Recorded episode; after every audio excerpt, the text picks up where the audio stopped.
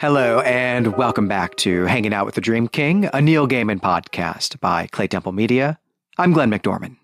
And I'm Brent Helt. This episode, we'll be discussing the short story Chivalry, originally published in 1992 in Grails Quests, Visitations, and Other Occurrences.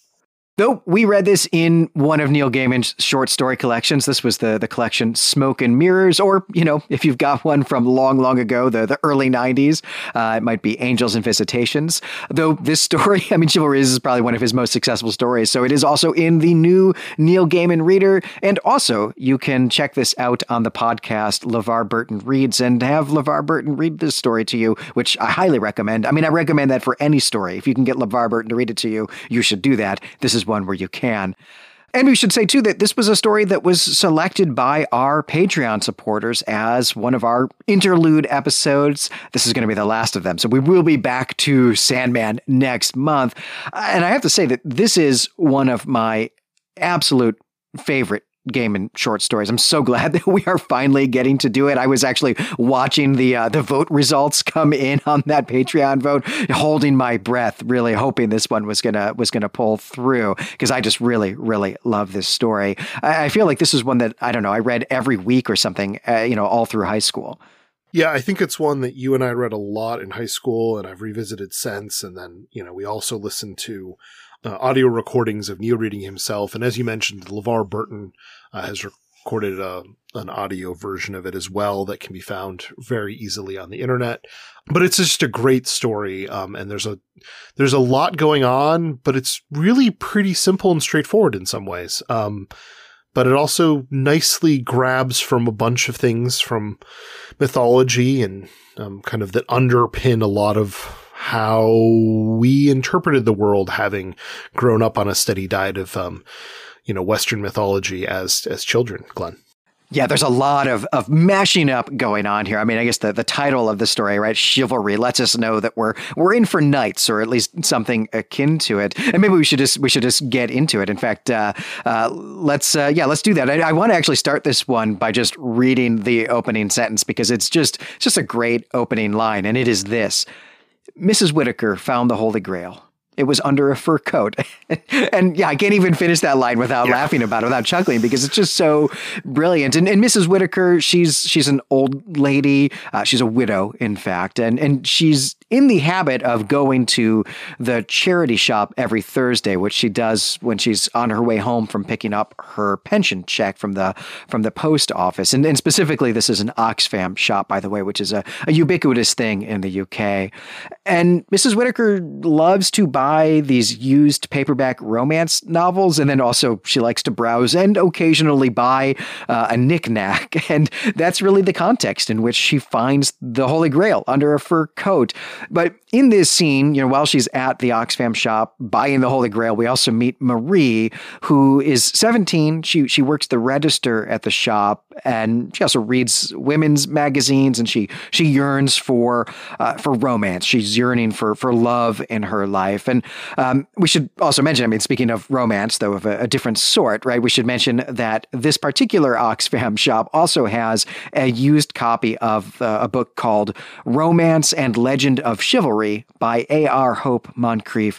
Uh, that is for sale for only five pence, uh, but Mrs. Whitaker decides not to buy it. But all of that, that's that's the, the, the setup. And this is really all designed to let us know that we are uh, we're getting a, a magical realism story. It's not going to be an urban fantasy story. It's going to be magical realism, but all of this also cues us to be on the lookout for romance and, and, and romance in both of its of its meanings here. And so this is, I think, just an absolutely masterful opening. I'm a big fan of that opening line too. It's just it's so direct um, and to the point, but also just has a, a fun amount of kind of playful humor to it.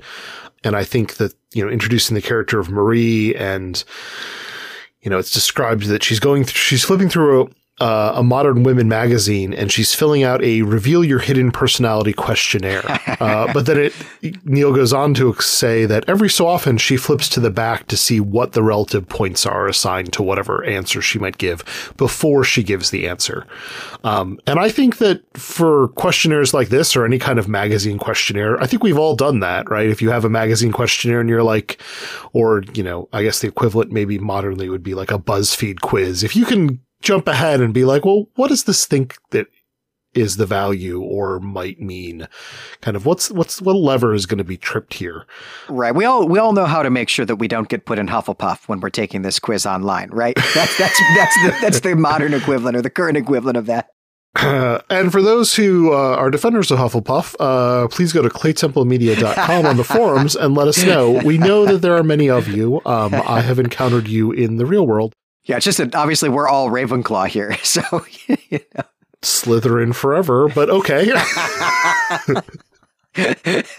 well, I derailed this very quickly, but yeah, you're right. This is a great characterization of of Marie as you know she's just killing time, right? She's just she's you know this it's not a job. She's a volunteer. She's not being paid here, so you know there's no sense, uh, you know, no requirement to just fill your downtime when you're not actually ringing someone up at the cash register with some kind of stupid busyness like there you know tends to be in a, in a retail job. At least all the retail jobs I've ever worked. So she's just reading this magazine, but yeah, it's like you know, she's trying to get the outcome she wants as if there's something at stake. So not really treating it like it's a quiz that's going to reveal something to her about herself, which is in some sense the kind of design of the thing, but but trying to game it uh, so that you get the answer that you want, which in fact makes it kind of useless. But yeah, it's a great characterization of Marie.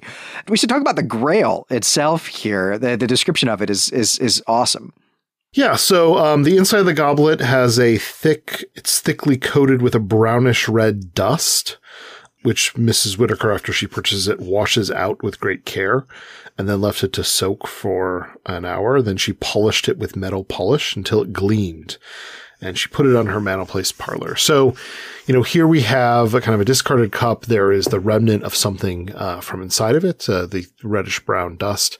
In uh, mythological lore, you know, that this is the, the blood of, of Christ, um, who is, has his side pierced during the crucifixion. Um, and so this is the remnants of his blood that over the course of, you know, almost a thousand years by the time the story is written, um, if we assume that it is modern day to when it is published in the late nineties, that, uh, or sorry, early nineties, that, uh, uh, it's just kind of been sitting there. Um, and seems fairly unremarkable, just has the fur coat thrown over it and doesn't shine until after uh, she soaks and polishes it. So Right. Though though we should be clear, it is, you know, it is metal. It is it is made of silver, so it's made yes. of a precious metal, which is to say it is not the cup of a carpenter, right? So this is in contrast to, I think, probably the most successful uh, well, uh, that's not quite true. The second most successful, maybe we'll say, holy grail story of cinema, which is the Indiana Jones and the Last Crusade, right? So yeah, not the cup of a of a carpenter.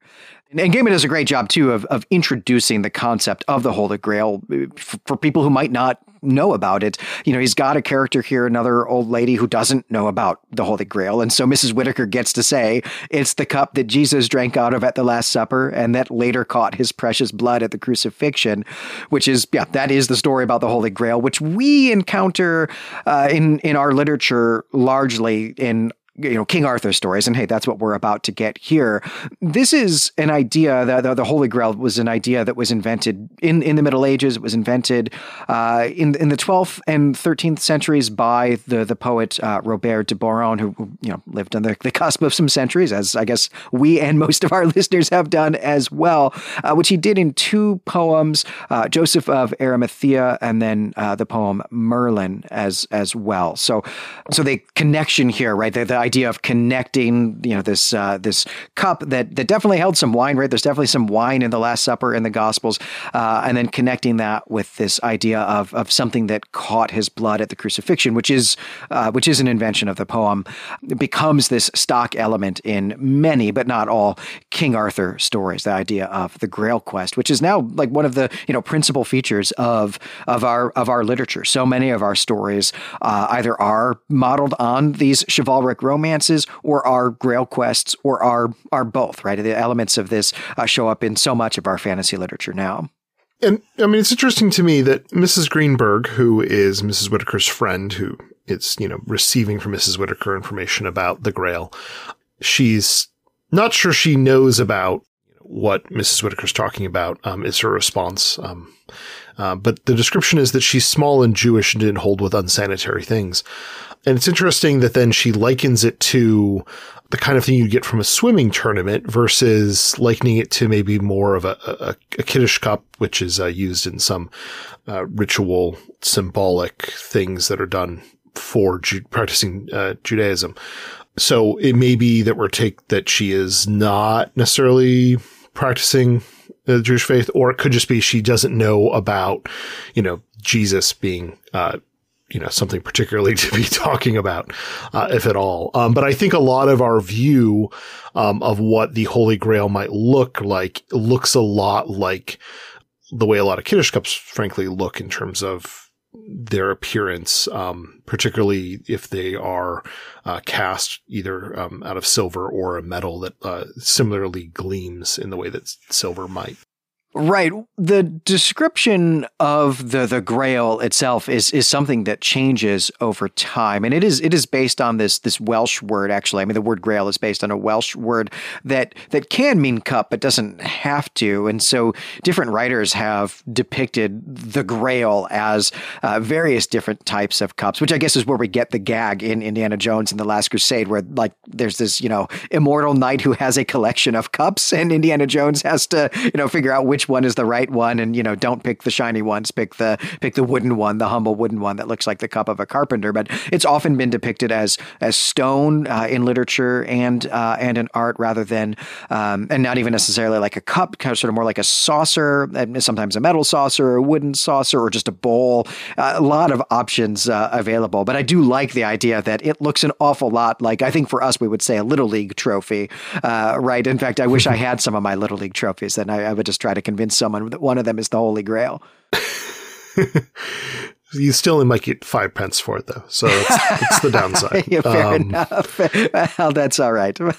well, before we get to the, the plot of this story, we should uh, call back to who Mrs. Whitaker is. We should note again that she is a widow. She, she clearly misses her husband. I think it's actually really important that she places the Holy Grail on her mantle next to a photograph of her husband that was taken in the, the 1950s. But uh, now we can get to the, the real story here, which is that the doorbell rings, and there's a knight at the door. Uh, he's wearing silver armor. He's got shoulder length hair. It's so blonde as to be almost white and he's got a gray horse, uh, a charger.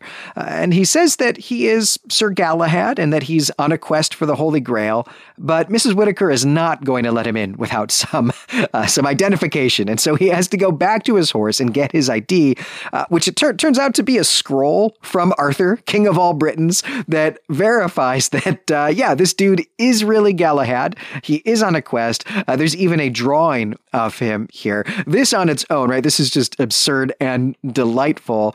But she then accepts this, you know, as proof of who he is. She she invites him in. She makes Galahad a cup of tea.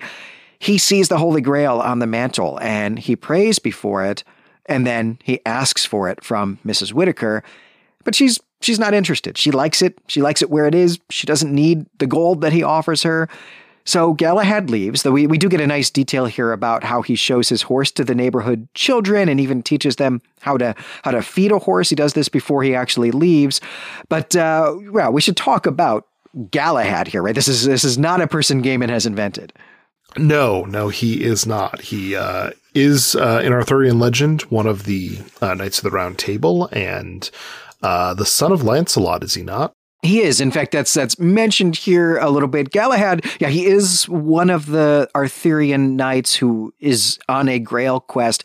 Galahad, though, is actually a pretty late creation in in the literature here. He comes from uh, a mid 13th century prose collection that is known as the the Vulgate cycle. Um, it's in it's in French uh, rather than in Latin. Uh, so Galahad is does not exist in Robert de Boron, who invented the Holy Grail. Just doesn't. No one's no one else has made him up yet. Um, and he also does not exist in the work of Chrétien de Troyes, uh, who is the the poet that uh, is usually taught when you take a class. Like if you you know if you took a uh, High Middle Ages class with me, the odds are I'm going to give you some Chrétien de Troyes to read. Though actually I didn't do that the last time I even you know was teaching warrior culture in, of the High Middle Ages we read something else instead. But uh, he's really the go-to. Uh, he has Penguin Classics books. Robert de Boron, uh, I don't think he does, though. Maybe I should check on that. But uh, this Vulgate cycle, and then something else that's known as the post-Vulgate cycle. These are are two French sources. They're, they're in fact really the two important French sources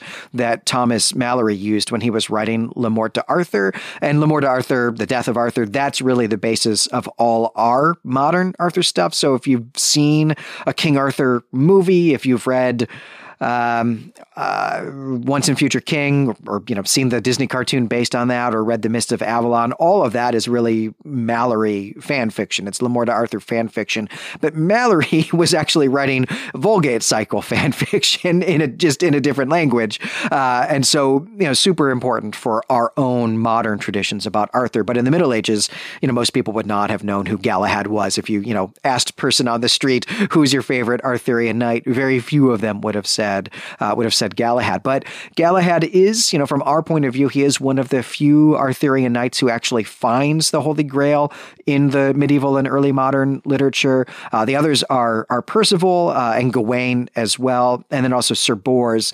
Uh, Gawain is actually a separate tradition, but Percival, Bors, and Galahad are all kind of working together as a team uh, in most of these uh, most of these poems and, and stories. And it's probably really important to note for like our culture that Galahad is really the archetype of the the paladin, right? Both in D and D terms and in literary terms, where you know we think of like superheroes and private detectives as chivalric heroes of you know 20th and 21st century literature, and Galahad is really the model for all of those characters. So uh, if if we don't get Galahad invented in the Vulgate cycle, the Vulgate uh, tradition, then you know, we don't have, I don't know, Batman, we don't have Spider Man and Iron Man and Wonder Woman. We don't have any of those people because Galahad is really the model for those types of, of stories because he is he's pure, he's holy, uh, he's a virgin, he prays, he's essentially a monk who happens to also be a knight and whose sole function is to find the grail, which he does both by doing warrior stuff. We're going to get some of that in this story, but also through resisting temptations the way that monks are supposed to do, right? By being good. And so that's where he becomes the template of our superheroes and our private detectives. Right. And unlike his father, Lancelot, he doesn't have like the flaws of succumbing to temptation and doing things that um, may cause the downfall of Camelot, right? Right. And, and that, you know, that sexual temptation is really the big temptation that has to be resisted, uh, certainly in our modern retellings from Malory and so forth, because, you know, like, look, that stuff's exciting, right? It's, it is exciting that Lancelot, you know, uh, has an affair with Guinevere and almost destroys Camelot. I mean, that is great literature. Very good. We have awesome, you know, stories about this. I guess Excalibur is probably a pretty big uh, part of this as well, the film Excalibur, which I was not thinking of earlier when I was thinking of Indiana Jones Jones, and then also thinking of Monty Python and the Holy Grail. But yeah, those are probably the three biggest uh, films that uh, that deal with this, at least in our canon, I suppose. Uh, but yeah, this is the thing. Like you know, Lancelot is he's the greatest warrior. He's really interesting, but he is super flawed, and and most of these guys end up being super flawed. So uh, it is a big deal that Galahad, you know, is this this paladin figure, that he is this pure person. Yeah, even more so because he, you know, inherited the very good looks from his parents too. So Galahad, you know, very much is, and as Neil Gaiman kind of depicts him here, known to, he's, he's highly attractive, right?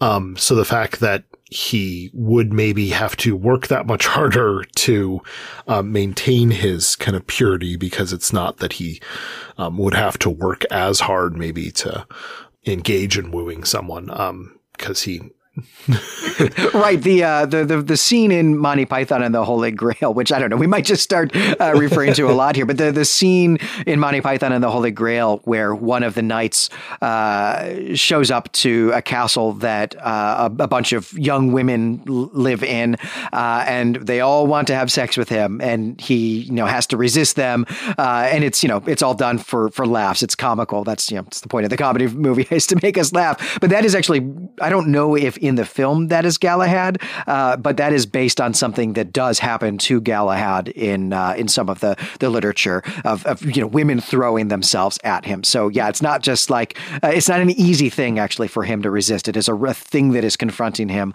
all of the time because he had the uh, the misfortune to be born too handsome. Well, we are not done with Galahad yet. I mean, you know, he is going to get the Grail eventually here in this story, but we get some some more comedy here about his attempts to purchase the Grail from Mrs. Whitaker. So, uh, Galahad he, he comes back, and this time he offers Mrs. Whitaker the sword Balmung. And Gaiman has Galahad explain that it was forged by Wayland Smith in the Dawn times, and that whoever has this sword cannot be conquered in war is invincible in battle, is incapable of a cowardly or ignoble act, and is also protected from the treachery of friends uh, and also any poison that is put into wine or ale, though not whiskey. And that's probably really important to, to keep in mind if you ever get this sword. But all of this is just awesome stuff, right? It's, it's from Germanic mythology, uh, where, right, all the Arthur stuff so far is really from uh, what we could call French mythology, I guess. But obviously, right, Mrs. Whitaker, she does not need a sword like this. Maybe nobody does anymore, but Mrs. Whitaker definitely does not need a sword like this, though she does acknowledge that her husband would have thought it was pretty cool. Uh, so she sends Galahad off again, though not without some cucumber sandwiches and uh, also an apple for the horse. She's a good host, Mrs. Whitaker. Uh, but before we pause here, I, I do want to bring up the line from this story that has really stuck with me since we were first reading this back in high school 30 years ago. And, and it's about Mrs. Whitaker's church. And, and here's the line. Her local church was St. James the Less, which was a little more don't think of this as a church, think of it as a place where like minded friends hang out and are joyful, than Mrs. Whitaker felt entirely comfortable with. And this really just strikes me as like the most 90s line in the whole book. And it, it really is one that has, has just stuck with me. Um, well, in particular, because um, it goes on to say uh, she liked the vicar, vicar, Reverend Bartholomew, when he wasn't actually playing the guitar. Um, which that to me just, you know, it's, I, I can just imagine that, uh, the good vicar is one of those folks who not only breaks the guitar out, um, during services, but also just walks around with it. Like if you invite him over for tea, he'll bring his guitar and it's nice maybe not as nice as, you know, he thinks it is when he always pulls it out. And, you know, it, I think all of us have uh, spent time with uh, a guitar guy, um, and uh, they're very nice people, and I like them a lot. Um, but sometimes uh, we don't need to hear the guitar. And by the way, if you ever think to yourself, "I don't know if I've ever spent time with a guitar guy," consider whether you were the guitar guy. yeah, the odds are you were the guitar guy if if you don't know. But I do like this juxtaposition, right? Because this is, uh, in fact, we're going to find out a little bit more about Mrs. Whitaker's backstory in just a just a minute here, but. This is someone who lived through the Second World War, who is now at the point in her life where the churches are all being run by people who were hippies for a little while, and, now yeah. are now are running churches, right? And you know, this is what going to church for me in the '90s felt like as as well, where we had our you know the head minister of the church was was an older person, but then you know the new minister who was the youth minister, uh, well, never actually played a guitar, was still basically a guitar guy, right? Yeah, yeah, he you know, he or she Rikers up to a chair and, uh, you know, maybe turns their baseball cap around backwards, pulls like a guitar and just, just wants to rap with the kids.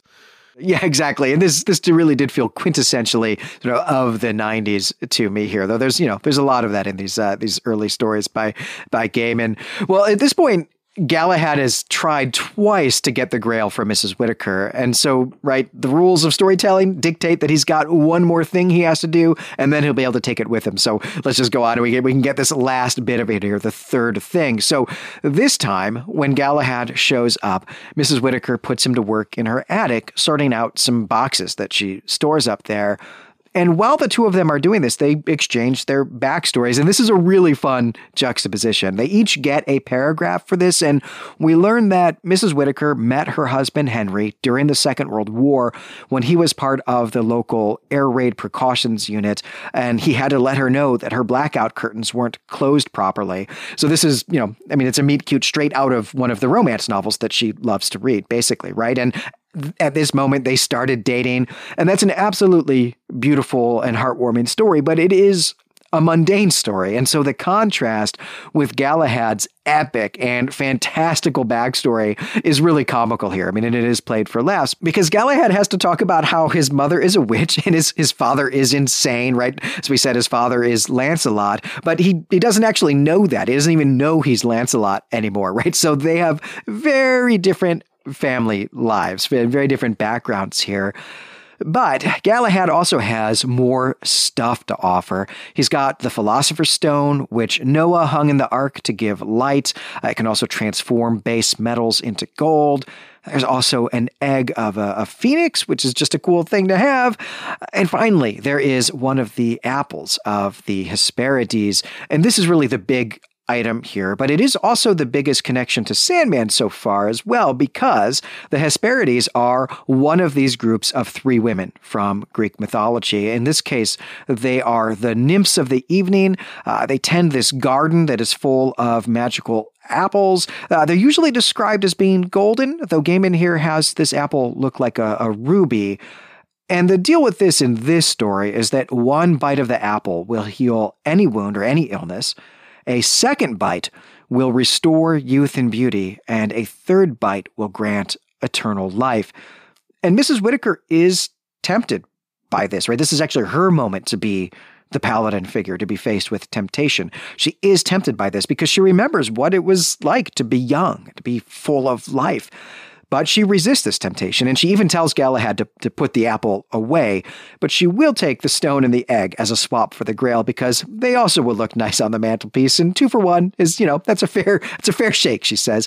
And I do love this entire scene, but I think that my favorite part is when Galahad casually mentions that these items were not easy to get, which lets us know that he's actually having his own story while we are busy reading about Mrs. Whitaker's story. And and I, I was just wondering as I was reading this, Brent, which of these items you actually think was maybe the most difficult to go get? That is a good question. I'm guessing it was the apple just because I, I, feel like that there's a lot more of a universal draw to folks either wanting their youth restored or living for other forever or both. Um, so it seems to me that that might be the thing that kind of crosses more boundaries, um, and that the philosopher's stone might be something that's very much desired, but kind of hard to locate. And the Phoenix egg might just be a matter of mm, the right timing of trying to find, you know, a, a nest. Uh, but I'm not quite sure. Uh, w- which of them do you think was maybe the the hardest uh, fight that he had to have to get? Yeah, I like your way of thinking about it. I should, should have mentioned too that he is nursing some some injuries while he's helping with the boxes as well. Know, he specifically we're told that he has a cut on his cheek and he held one arm a little stiffly, which is you know, it, uh, Mrs. Whitaker has a very understated way of referring to things. So it might be that the cut uh, actually, you know, looks fairly deep, and it may be that the arm stiffly uh, is because it's hiding the fact that maybe that there's, you know, some kind of a even compound fracture. It's just Galahad has nicely covered it up, so it's not you know, making too much of a show of itself. Um, cause that's the proper way to, to follow the chivalric principle here, right? Don't, don't complain that much about a cut and a broken bone. But, um, but that this is the image that, that we get that maybe he's, he's been through some stuff, but, uh, but uh, which do you think, uh, maybe got him, uh, the messed up arm and the cut on his cheek? Well, the only one of these that inherently has violence uh, attached to it is the phoenix egg, right? Because this is the one where he's actually trying to steal someone else's baby. I mean, it's a bird, right? and true. you know, people like people eat eggs, I guess, right? But you know, is trying to steal someone else's baby. So one assumes he has to do something with the phoenix that is uh, has laid that egg, which you know, a diversion, a clever ruse might work, but that might also be where the uh, the, the gash on his on his face came from as a, a, phoenix claw, perhaps. But I got the impression, Brent, when you were sort of envisioning, when you were setting up your vision of going uh, after the the apple of the Hesperides, that you were you were kind of envisioning that there would be competition among other questers. Is that what you were were getting at there in, in, terms of the dangers? Yeah, I was, and partially it's just because you know with the Grail and some of these other items, I just imagine that there are are many people who would be searching them out, and I think it's partially just because you know Neil Gaiman has has taught me, as have other um, you know writers over the decades now to expect that if there is some kind of a, you know, magical item or totem, it's unlikely that only one person knows about it. There's probably an antagonist to your protagonist, but there may also be a collection of random other people who are also involved. Um, and particularly in the context of the Knights of the Round Table, there might be a whole table full of them, plus the ones that were exiled, plus the ones that were never invited to the table, right? um, who are all wanting a piece of this either for themselves or to deny someone else just because they're jerks. Yeah, I wonder if we could actually go through these these challenges three here and think about them as testing different aspects of Galahad, which is right. That's what Grail quests are about. They have to you have to test sort of every different aspect of the paladin's paladinness to make sure that he's good enough to get the get the things. And so you know, I think if we're looking at the the Phoenix egg as maybe that being the one that perhaps involves a fight with another you know a, you know a fantastical creature, a monster, uh, but then also perhaps involves some some person versus nature stuff here. I'm just you know I don't know where phoenixes actually breed and lay their eggs and have their nests, but you know I'm assuming mountains. There's got to be some mountain climbing involved here, and then possibly a, you know a monster fight at the end of it. So that's the the danger there, there the obstacle that has to be overcome. But the the Hesperides, right? I mean, these are the nymphs of the evening, and we've talked already about how being pure, being a virgin, is super important to getting the Grail. So that perhaps is the the real challenge. There is maybe not not competing with like Indiana Jones to get to the uh, to get to the Hesperides, but to actually resist the temptation of the nymphs who are there once you once you get there. But then, yeah, I think I have to envision like you're suggesting, Brent, that the Philosopher's Stone. This is maybe where he he has to tangle with Harrison Ford a little bit. That there's actually some competition and like lots of uh, uh, scholars or pseudo scholars are you know looking for clues in ancient manuscripts and following uh, maps to X marks marks the spot and and so on. So there's a sort of intellectual uh, or scholarly challenge there. I, I don't know if I because if I were going to turn this into Galahad's story, that's probably the way that I would do that. But of course, the real villain of Galahad's story here, the real uh, antagonist, I guess that's actually the word you used, is Mrs. Whitaker, right? Well, or at least she's the last guardian. I don't know that she's the antagonist in the way that she is not but I mean, I get the sense though that, you know, maybe there is a threat to Mrs. Whitaker from someone who would not take such a, a, a, a appropriate, I guess is the way Mrs. Whitaker might say, uh, approach to dealing with her. Um, cause one thing I like about each of these encounters, Glenn, um, is, Galahad shows up, and particularly the second and third time, he goes about doing chores for Mrs. Whitaker before he even lays out, you know, what he wants or why he's there. He doesn't cut to it. He's very polite. You know, he helps throw, you know, slugs out, um, you know, that she has taken out of her garden and he helps move boxes around her attic before he even gets to, um, you know, here's what it is. Vi- there's a lot of patience there as opposed to, I feel like I wouldn't have that kind of patience. I'd be like, look, particularly the third time, I'd be like, you know why I'm here. I just, you know, fought this bird for an egg you know, did whatever I had to do to find this stone and I have this magic apple. Just, just take take all of them and, and let me have the cup that you're just using as ornamentation. But Galahad doesn't take that approach at all, right? He, he very patiently helps with her tasks. Then he very like, you know, I guess in a good salesman way, he, he shows off each item individually and then says they can all be yours. Um, and I do want to, you know, in talking about each of these items, it's interesting as we're thinking about the kind of things that they test and Mrs. Whitaker's own challenges here, right? Um, the Philosopher's Stone is something that can change base metals to gold. So in many ways, it represents riches, although we also get here that when she holds it, she feels something that's akin to serenity. That's, that's the mind, that's the word that comes to mind for her is serenity. Um, the Phoenix egg makes her feel freedom and flight but also she feels fire. And so to me, that feels more like, on the one hand, the kind of the freedom of flight, but also kind of power in some ways. And the uh, apple is just kind of the call of youth and being able to then maybe, you know, act on desires that you you know you might have associated with that, particularly when she notes that um, Sir Galahad, the most comely of all knights, is sitting across from her, and it catches her breath for just a minute. Um, um, and which leads to one of my favorite lines in the stories, which is that um, when she tells Galahad to take the apple back, she says, "Put that apple away."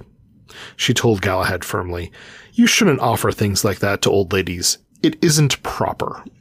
she's perhaps right. Um, but uh, it, it, layers on a lot of additional kind of subtext to um, the apple and the role that it has, um, and you know maybe even the implication of what.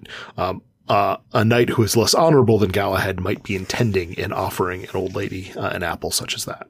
Right. Though, if if said knight were to do that, then uh, he would no longer be able to get the Grail because he would uh, he would no right. longer be be You'd pure. No longer worthy. Yeah. And and Mrs. Whitaker is herself also uh, an occasion, as you're pointing out, for Galahad to enact the virtues that he has has, has you know taken a vow right to enact in, in particular these these Christian values of specifically of helping widows and protecting widows, doing nice things, caring for widows. So he's doing that here and, and doing doing it without you know, calling attention to it, right? This is not part of the the bargain, as you as you say. He doesn't stop by and say, "Okay, but if I also help you with some of your chores, can I get the Grail?" That's just a thing he's doing because that's a thing that he does. Because well, he's freaking Galahad, right? He is the paladin. He is the person who just does that stuff, and she is not actively out sending him on these fetch quests. Though you know, if this were a role playing game, that's I guess what her role would be. He's just going to try to find things that he thinks that she might want. And I do really like, though, that she is having to resist temptations of her own she is our main character in this story, right? We don't get what is he doing between these things, um, but also we don't get the virtue really of like knowing what he thinks or experiences when he touches these things versus um, her thoughts um, about these things, um, kind of her internal calculus as to what's a fair deal and what's not, and what might be of interest and what isn't, and what things she is resisting. Yeah, it reminds me less of a like you know, kind of what we encounter lots of times now in either you know, either tabletop role playing games or computer based ones in which it's just like, oh, go get me X item or, you know, even more so, Y number of X item. um, but instead it's almost like, um, the adventure point and click games where it's just like, we're not going to tell you how to open this door. You have to figure out that it's a feather that you need, but there's no indication of any kind. So it's a lot more of him being like, okay, um, let me just go get everything that isn't nailed down that maybe will allow Mrs. Whitaker to give, because she's not she has provided no information as to like what would be worthwhile you know? Um, perhaps if she was clearer to him that it was something on the mantle maybe he would find something that would go well with the porcelain like hound sculpture that she has and you know be like a penguin or something. I don't know. Yeah that's interesting. I, I hadn't thought about it in those terms before but but hearing you pitch it that way, Brent. I mean, maybe he he has, right? I mean, I think the thing about Mrs. Whitaker is that she is a widow. Her husband Henry, who you know she thinks about, she talks about, she's got his picture prominently displayed, and a picture of him in his prime, I, I guess. That's who she is, right? She is Mrs. Whitaker. that that's what we know about her. Mm-hmm. and that relationship is yeah it's what it's what defines her. And so what would actually go next to this picture of henry on the mantelpiece is perhaps the feeling of serenity and a bit of fire a bit of passion right? That that's that's what goes up there. That's what does accompany actually that picture of her husband. I, I hadn't thought about it in that way before I mean, I think that the Philosopher's Stone is maybe something that would not interest her nearly as much as other things in some ways, because although she does get the, you know, feeling of serenity, um, which, as he said, it has certain other properties other than um, transmuting base metals to gold. But, you know, she is, she's an older woman. Um, she is, you know, kind of nearing the end of her life in some, most likely. And, she has no heirs. She's a widow. Um, she's not leaving behind a spouse. She's not leaving behind children or grandchildren. So it's not a matter of like, oh, well, you know, if I had lots of money, then I would have someone to leave that to. Like there's not, so she's not worrying about securing her own future and she's not worrying about securing the future of any descendants of hers. She's just seeing out, you know, the twilight years of her life, um, in the matter that she wants to. Exactly. And I think that's really where the resisting the temptation of being young again uh, is, is really important because she is given this opportunity to actually essentially turn back the clock and go get all those things. She could be young and and uh, alive and and zestful and beautiful uh, again, and get another husband and maybe actually have some kids or you know whatever. And then she might actually at that point, yeah, want to transmute some base metals mm-hmm. into gold. And so that's the real temptation that she resists, which I I think you know is, is rooted in her her marriage to to Henry, right? That that's who she is. She doesn't want to do over. She doesn't want to go have another life. She's had a life. It's been a great life. And what really defines her life right now is simply that she misses Henry. And, you know, I think we, we have to assume we're, we're, we're really led to believe here, right? That uh, Mrs. Whitaker is a devout Christian. She knows about the Holy Grail. She, she goes to church, even, even if she doesn't like guitar guys so much, she goes to church. So yeah, I think we have to assume that she believes that she is going to be reunited with Henry when she dies. And so there's a sense in which that's what she's really looking forward to. She's waiting for that. And so in the meantime, yeah, she's got some nice things that can sit next to the picture of Henry on the uh, on the mantle. And you know, that's that's a, a kind of heroism, I think. And I, I really like Mrs. Whitaker. Yeah, no, I think she's great. And I think the fact that she, of the three items, the really the only one that is the temptation for her is the apple and her ability to then resist the apple. And the other two, she's not going to use their magical properties to exploit them and to enrich herself. So like her accepting those is not her falling to the temptation of either, you know, greed or power, right? But we also, we get a great bit right here at, at the end of the story, or almost at the end of the story, um, with their last interaction, where we, we get a lot more of Mrs. Whitaker, who's kind of been a comic foil for Galahad up to this point, but we get this great bit where Neil explains, you know, as he leaves, he hugs her and she shooed him out the kitchen and out the back door, and she shut the door behind him. She poured herself another cup of tea and cried quietly into a Kleenex while the sound of hoofbeats echoed down Hawthorne Crescent. On Wednesday, Mrs. Whitaker stayed in all day. On Thursday, she went to the post office to collect the pension. So it's, we see here though, like the toll of kind of the inner turmoil of her considering the apple. Um, and also then probably, you know, it, with it, remembering her life and knowing and accepting kind of where she is relative to her lifespan. And she has decided to not accept the thing that either would restore youth or restore youth and make her, you know, immortal, right?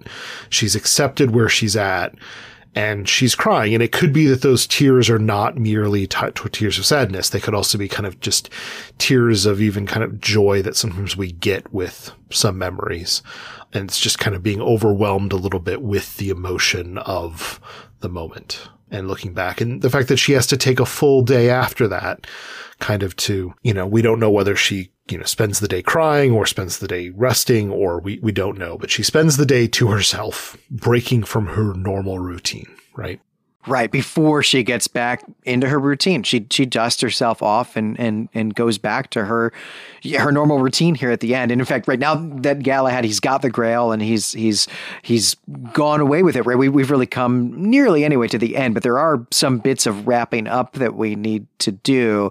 Uh, we'll we'll finish up Mrs. Whitaker's story in just a second because we should go actually get Marie's story here in the in the middle of the story. We actually learn that Marie, who you know we should spend a while while since we've mentioned her. She's the 17 year old who works the, the register at the charity shop. Uh, we learned that Marie is the one who had directed Galahad to Mrs. Whitaker's house. And now, when Mrs. Whitaker returns to the Oxfam shop at the end of the story, she actually learns that Marie has left. Uh, she's left with Galahad. And so there's another story happening here while we've been reading Mrs. Whitaker's story. There's some rom com about Marie and Galahad that's been going on where I guess, you know, Galahad has had to remain pure remain virginal, remain alone uh, until he got the grail. But now he's accomplished that quest. So now he actually also gets to have uh, a, a, romance uh, of, of that sort, the same way that Mrs. Whitaker has had with, with Henry, right? So Galahad actually kind of end, ends up getting the same thing that Mrs. Whitaker has had. I mean, assuming that it's a happy ending for, for Galahad and Marie, but I really love that detail. I think it's a really nice detail and kind of it. It's also a nice detail um, for we don't get a lot of it, but Marie's story um, and a good plug to volunteer, um, you never know when uh, you know the most comely of all knights might come in and uh, after interacting with you repeatedly decide to come back for you with their horse, and you ride off into the sunset together. So um, volunteering is good, but it, it's kind of nice to give a resolution because you know he he had he's he set all these things aside so that he can get the Holy Grail, and then once he has the you know the Sangreal, then he his quest is done. He he can move on, and he can, in the sense of the romantic like chivalric tradition, he also can then have like a romantic love. We're we're left to believe, right? Right, he's completed his quest. He doesn't have to be a paladin forever. I mean, I assume he's still going to, you know, help with the garden slugs and uh, moving the boxes around and so on. But yeah, he doesn't have to be the paladin forever. He's completed the quest, and whatever, you know, in this story we don't know, right? But uh, so so whatever the Grail is actually for, whatever the Grail does, right? He's accomplished that. Of course, in most of these uh, Arthurian stories from the, the Middle Ages and from early modernity, the Grail is wrapped up, or the, you know, the possession of the Grail by King Arthur is, is wrapped up with uh, the the health of the the realm, the safety and security of the realm, and uh, the prosperity of the realm as well, and so on. So you know, now he's made sure that that is is good to go. He gets to retire from that essentially and have a real a real life, the same type of life uh, that Mrs. Whitaker had. And though Mrs. Whitaker's story is still not over here, we actually get a little coda with her. You know, after she finds out about Marie, she's still browsing the Oxfam shop, which now has somehow acquired Aladdin's magic lantern. It's the you know the one that will release a genie that's going to grant three wishes, and that you know that sounds pretty cool. Mrs. Whitaker almost buys it. But then she thinks better of it and she puts it back, right? And here again, she's resisting temptation. She doesn't need three wishes. And one of the things that I don't know if we've highlighted enough, um, but it, it comes to the fore here again, is that Mrs. Whitaker knows exactly what these things are. She knows what the Holy Grail yeah. is. Um, she knows exactly what Aladdin's lamp is arguably she maybe even without Galahad explaining them would maybe know what, you know, the philosopher's stone and the apple and the, like the phoenix, like she maybe already just knows that. She just has an encyclopedic knowledge of these things. Um, or maybe the, uh, you know, the romance novels she's read, you know, give her the necessary background on these things that you can, can learn things. Cause, you know, we, we can learn a lot from fiction. so I, I like that she is aware. We don't have that Mrs. Whitaker is an old lady, so therefore she must not know things. It's like, no, she's an old lady, so she does know things. Um, and, you know, it's somewhat comic, but also, again, this is one last time where she actually is resisting temptation. Because if she were to take the lamp when she has nowhere to put it, it would be to take Aladdin's lamp and to have that genie. And she doesn't want it for the genie. And she, again, because she doesn't have children or grandchildren to pass things on to, she doesn't want it for the sake of her will so that, you know, at one point her kids discover there's a way to get to Narnia, right? Um, instead, it's just, does she want this to display on her mantle? Cause she's literally not going to use the power from it. No. And so to take something she doesn't need, she might as well leave it, which I do want to say, Glenn, um, you know, you and I, I think have a, have affinity as probably many of our listeners do for particularly used bookstores. Oh yeah. And particularly used bookstores in the time in which this story was written, um, in which, and, and even like, you know, used goods shop and like, uh, Oxfam shops, pre kind of widespread internet. And, you know, this is pre eBay and everything. Like, you never knew what you would find. And it really was like walking through in which a lot of it was just like stuff that you don't care about. But sometimes you'd find just the thing you want at insanely low prices, right? Cause it'd be like, oh, I, this is a book I didn't even realize I wanted or didn't realize that I'd find. And, and here it is. And I found myself sometimes going to bookstores where I'm like, oh, I'd like to have a copy of that. And then I say to myself, no, I kind of want a younger version of me who maybe will come in this shop later today to instead find that book for that cheap price. And so I'm not going to get that for me, particularly things that I end up finding myself wanting to buy multiple copies of. Or, you know, I, I think frequently I had that thought recently with uh, Frank Herbert's Dune, right? Where I went in and I'm like, oh, there's a copy of Dune here, you know, paperback, and it's pretty cheap. And I'm sure I can find a person who hasn't read Dune I can just give this to as a gift. And then I thought, no, I want the next, you know, the next Brent or Glenn to, or Brandon or Valerie to like be able to maybe come in and find this copy of Dune that they'll pay $1 for.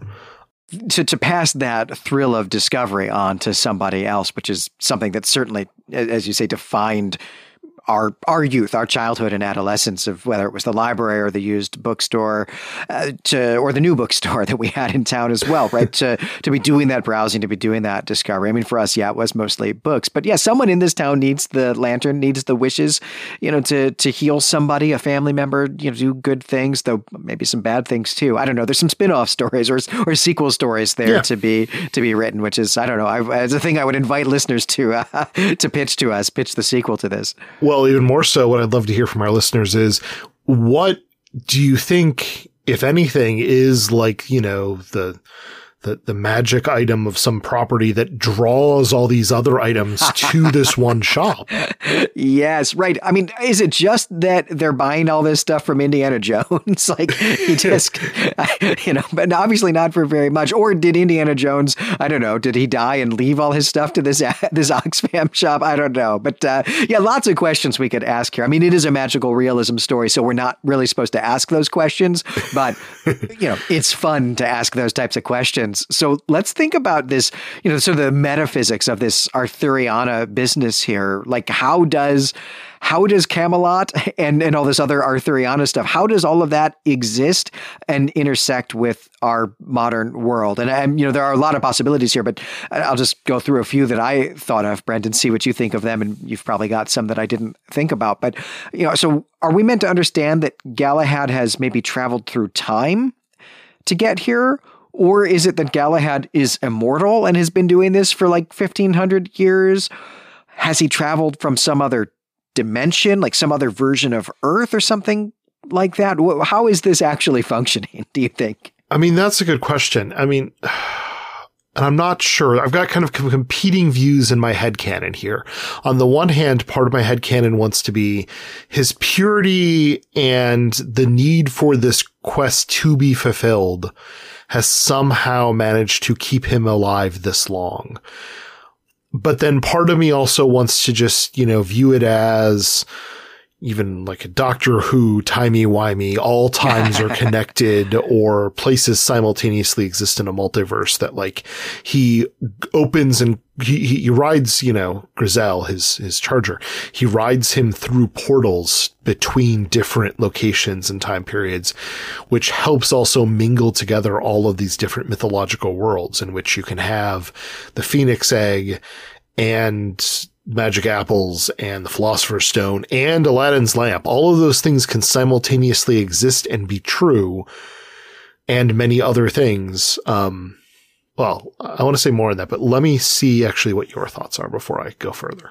Yeah, well, I do have some thoughts on that, though. I, I want to actually address the thing you said just a minute ago about the, the, the you know the mashing up, I guess, right? Because because Gaiman is doing his hallmark, you know, mashing up of of mythologies with the story layering, layering here, and it's really the thing that I love most about this story because we've got this, uh, you know, Arthuriana stuff is really the principal story cycle here, but he, but Gaiman has that intersecting then with both Greek mythology and Norse mythology, and then here at the very end, right, we've got this story from the Arabic folktale tradition. And those just all exist in the world together. And at the same time, we can see that all, the characters involved in the story are all having their own stories, even if we are only getting you know, one of them. We're getting Mrs. Whitaker's story, but Galahad's off having his own story. Marie's having a story. That's the thing I really love the most about this, the way that Gaiman weaves all of this or layers all of this together. But we do like to play around with the idea of, okay, but like how? How, how would this actually be, be real? My sense is of, of how Galahad is here is actually that he is, um, well, immortal isn't quite right, but, uh, but my sense is that Galahad is a historical person who has just been on the quest for a thousand plus years as he's searching for this grail. And the reason I think that is um, actually coming from one of the really important uh, 19th century traditions uh, about Arthur, uh, where Arthur was really revived as a tradition in the 19th century after having been left alone for two or three centuries. You know, like Shakespeare didn't really, you know, he never did anything with Arthur, for example, which even though he did something with like every other aspect of British history, for example, right? Uh, it just wasn't something that people were all that interested in after, really after the Reformation, I would say in, in Britain at any rate.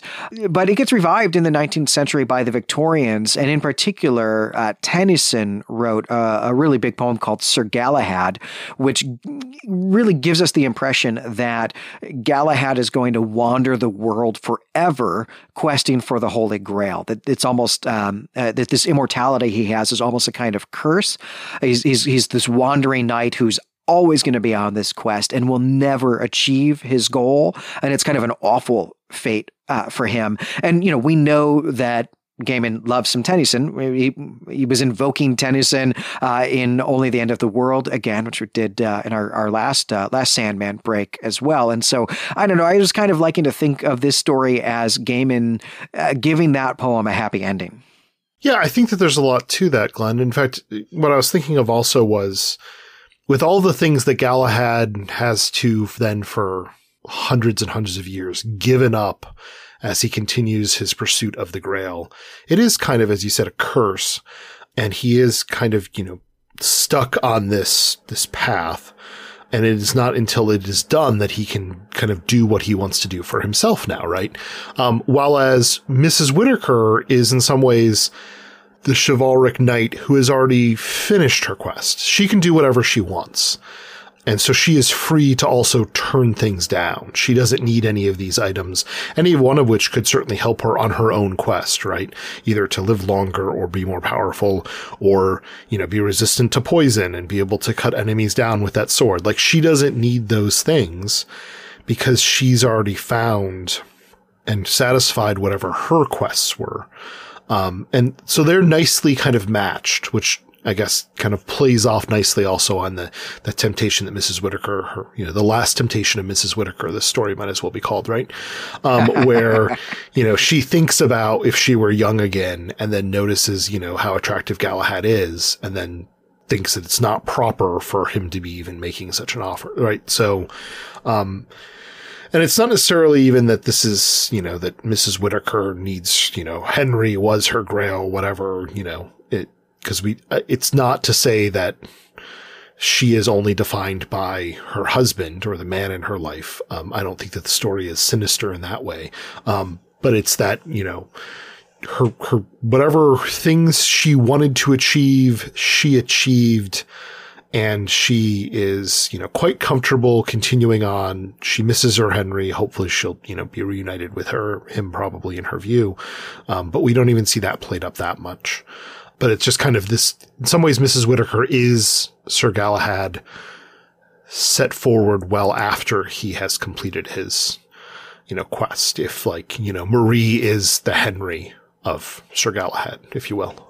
Right. I mean, if you're not fighting or questing for the ability to have a nice garden, to have a, a, family, right, to know love, then like what are the quests actually for? Although the quest, of course, and this quest in particular really is to create a world so that other people can have that. There is a martyrdom uh, aspect to the paladin character, of course, uh, in these, uh, you know, all these chivalric heroes, right? That's just why they're also, you know, in, in our literature, of course, especially our, our contemporary literature, so, uh, so troubled, so, so traumatized. And while you were pointing out some of the comparisons spread between Mrs. Whitaker and Galahad, I just started envisioning them in a kind of buddy cop story where you know Mrs. Whitaker is two weeks from retirement. Galahad is the uh, you know the the, the rogue the, the rogue cop who's suffering from PTSD. You know, it's it's the exact plot of Lethal Weapon, except it's these people instead of Riggs and Murtaugh. And I desperately want to watch that. I desperately want that in my life. So I hope someone will uh, will write that for us. I, I, I, don't know if I care if Mel Gibson stars in it or if you find someone um, better. Um, uh, but I love to see Danny Glover as Mrs. Whitaker. yeah, I would too. I do not. I do, I do not need Mel Gibson in this film at all. But yeah, yeah, Glover absolutely. Yeah, I would totally, totally want that. Well, I think if we are uh, casting our own Neil Gaiman fan fiction remakes of Lethal Weapon, that's a sentence I never thought I was going to say. But uh, if we're doing that, I think uh, I think that's going to do it for this episode. I'm Glenn McDorman. And I'm Brent Helt. You can find us and our other creative projects at claytemplemedia.com. Head on over to the Clay Temple forums or our subreddit and let us know what you thought of Chivalry and what exactly, if anything, is drawing all of these items to this particular Oxfam shop yeah, there's a lot of fan fiction to be written or spin-off fiction to be written uh, about this story. We would love to love to read that for sure. And please do check us out on patreon.com slash Claytemple Media. Your support keeps all our shows on the air. Also gives you access to all sorts of bonus episodes from across the, the network. So we really hope you'll take a look at that.